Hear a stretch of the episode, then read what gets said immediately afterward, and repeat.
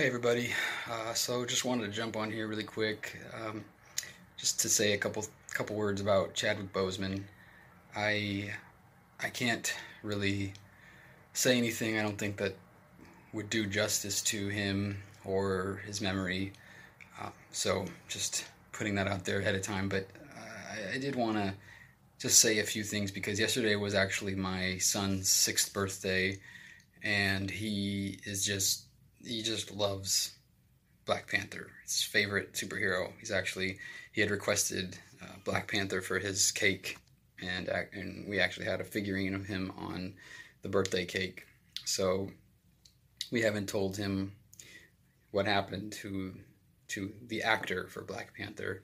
Uh, he he is old enough to to understand that there are real people behind the characters. So it's, uh, it, it's not something that we're necessarily going to just come out and say, but it was obviously uh, added a, a, a, different layer of the uh, emotions of the day um, and, and just one more tragedy uh, for, for the year 2020. Um, so, you know, for my son, it's uh, Black Panther is, is, you know, how he would remember him. For me, it was actually 42, which was the movie about Jackie Robinson it came out uh, 2012 or 2013, and really eye opening for me in a lot of ways. Um, not just in terms of the treatment that he received at that time. Of course, this was 70 years ago, um, but still shocking to see it on camera, and then also his acting being just so superb. Uh, a big part of acting is you make the audience feel for your character and experience what they're experiencing almost in their shoes. So he really did that. I and I've said this before, you know, I, I really feel that the American education system has failed, or at least my generation. You know, I came up came of age in the '90s, um, and and and you know, I the way I learned about racism and, and Martin Luther King and the civil rights era, I was made to believe that racism basically didn't exist anymore. So, in that sense, I do think that the education system failed my generation because now with cell phone cameras and everything, we're, we're seeing uh, a more grim reality of what is actually happening right now.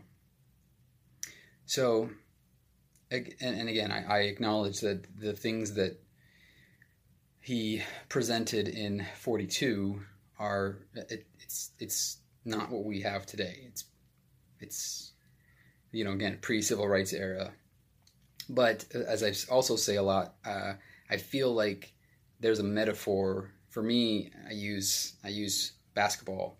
It be any sport, doesn't matter. But I think of basketball because uh, that's my favorite sport.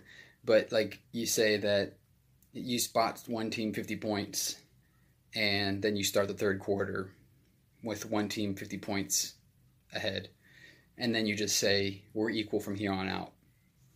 I kind of look at it like we're starting the third quarter right now and black america is at zero and the rest of us are at 50 that's my little that's my way of looking at it and um, so to that point, I think that uh, the movie 42 and his composure and, and how he uh, took that, that treatment really really illustrated the where we were at and where we are now. And I think it's important to understand that uh, it is incredibly naive and unrealistic to think that 70 years later that the undertones of that would be just gone, would be erased completely.